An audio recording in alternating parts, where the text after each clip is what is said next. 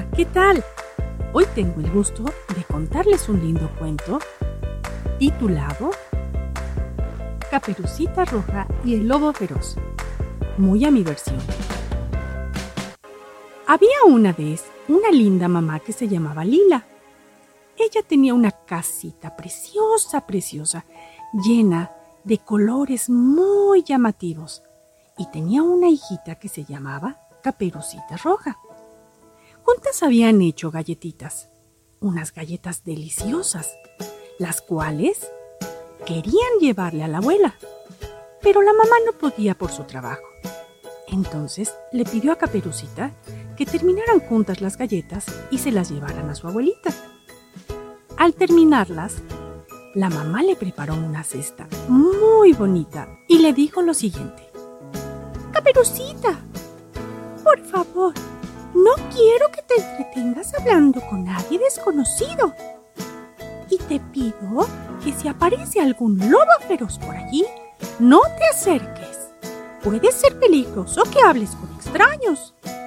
No te preocupes, mami. Yo lo voy a hacer. Y voy a tener mucho cuidado. Voy a irme derechito, derechito a la casa de la abuela. No te preocupes.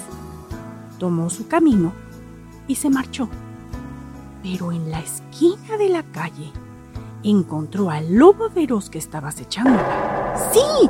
La estaba acechando. Entonces le dijo, Oye niña, ¿qué te pasa? ¿A dónde vas? ¿Por qué corres tan rápido? Y Caperucita le dijo, No puedo hablar contigo, lobito. Tengo que irme. No, niña, espérate un poco. El lobo insistió tanto que Caperucita accedió a hablar con él. ¿Qué te parece si hacemos una competencia? Pero para esto necesito tener un premio. Yo quiero una galletita de esas que llevas en tu cesta. No, lobo, no te la puedo dar porque mi mami me dijo que son para mi abuelita. Sí, niña, lo sé. Pero ¿qué te parece si tú tomas el camino más corto y yo tomo el camino más largo. Y si llego primero, hmm, me regalas una galleta.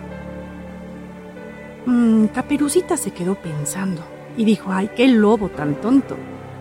Yo me voy a ir por el camino más corto y es lógico que yo llegue primero. Entonces Caperucita corrió, corrió, corrió.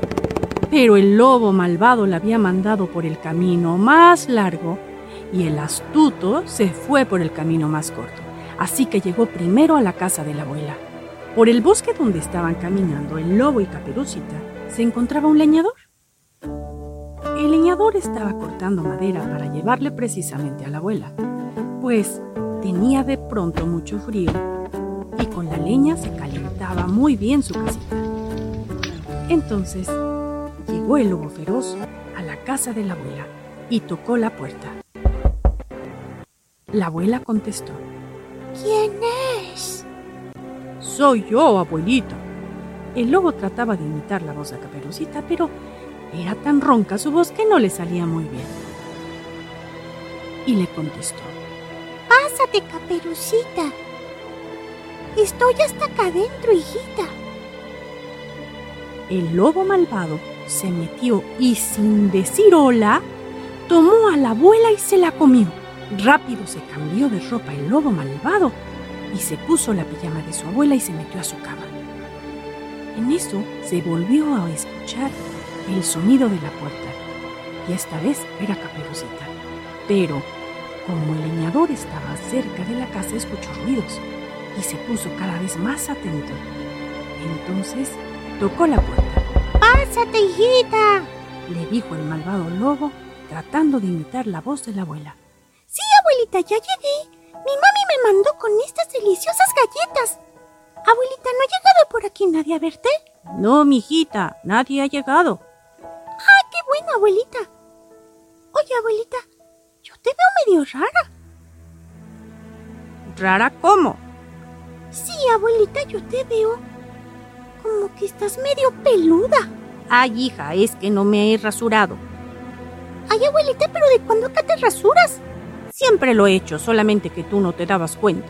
contestó el malvado lobo. Oye, abuelita, pero yo te veo como que tienes unas orejas muy grandes. ¿Por qué tienes tan grandes las orejas, abuelita? Y la abuela contestó. Para escucharte mejor. Oye, abuelita, pero ¿por qué tienes esas manos tan grandes? Para acariciarte mejor. Abuelita, ¿y por qué tienes esos colmillos tan grandes? Para comerte mejor. El lobo, sin pensarlo, se quitó las cobijas encima y se aventó sobre Caperucita, pero afortunadamente el leñador que estaba por allí muy cerca ya le había hablado a su mamá de Caperucita y juntos llegaron a la casita y atraparon al malvado lobo feroz y Caperucita salió ilesa. Pero como se habían dado cuenta, estaba muy gordo, pues tenía dentro a la abuelita. Entonces le hablaron al veterinario, lo durmieron, lo abrieron y le sacaron a la abuela de la barriga. Y la abuela afortunadamente estaba muy sanita. Eso sí, un poco babeada, pero muy sanita. Entonces esta lección le sirvió a Caperucita para que jamás volviera a hablar con ningún extraño. Así que pequeños, no deben hablar con alguien que ustedes no conozcan y menos a solas. Al final del cuento, Caperucita Roja se fue muy contenta con su mamá.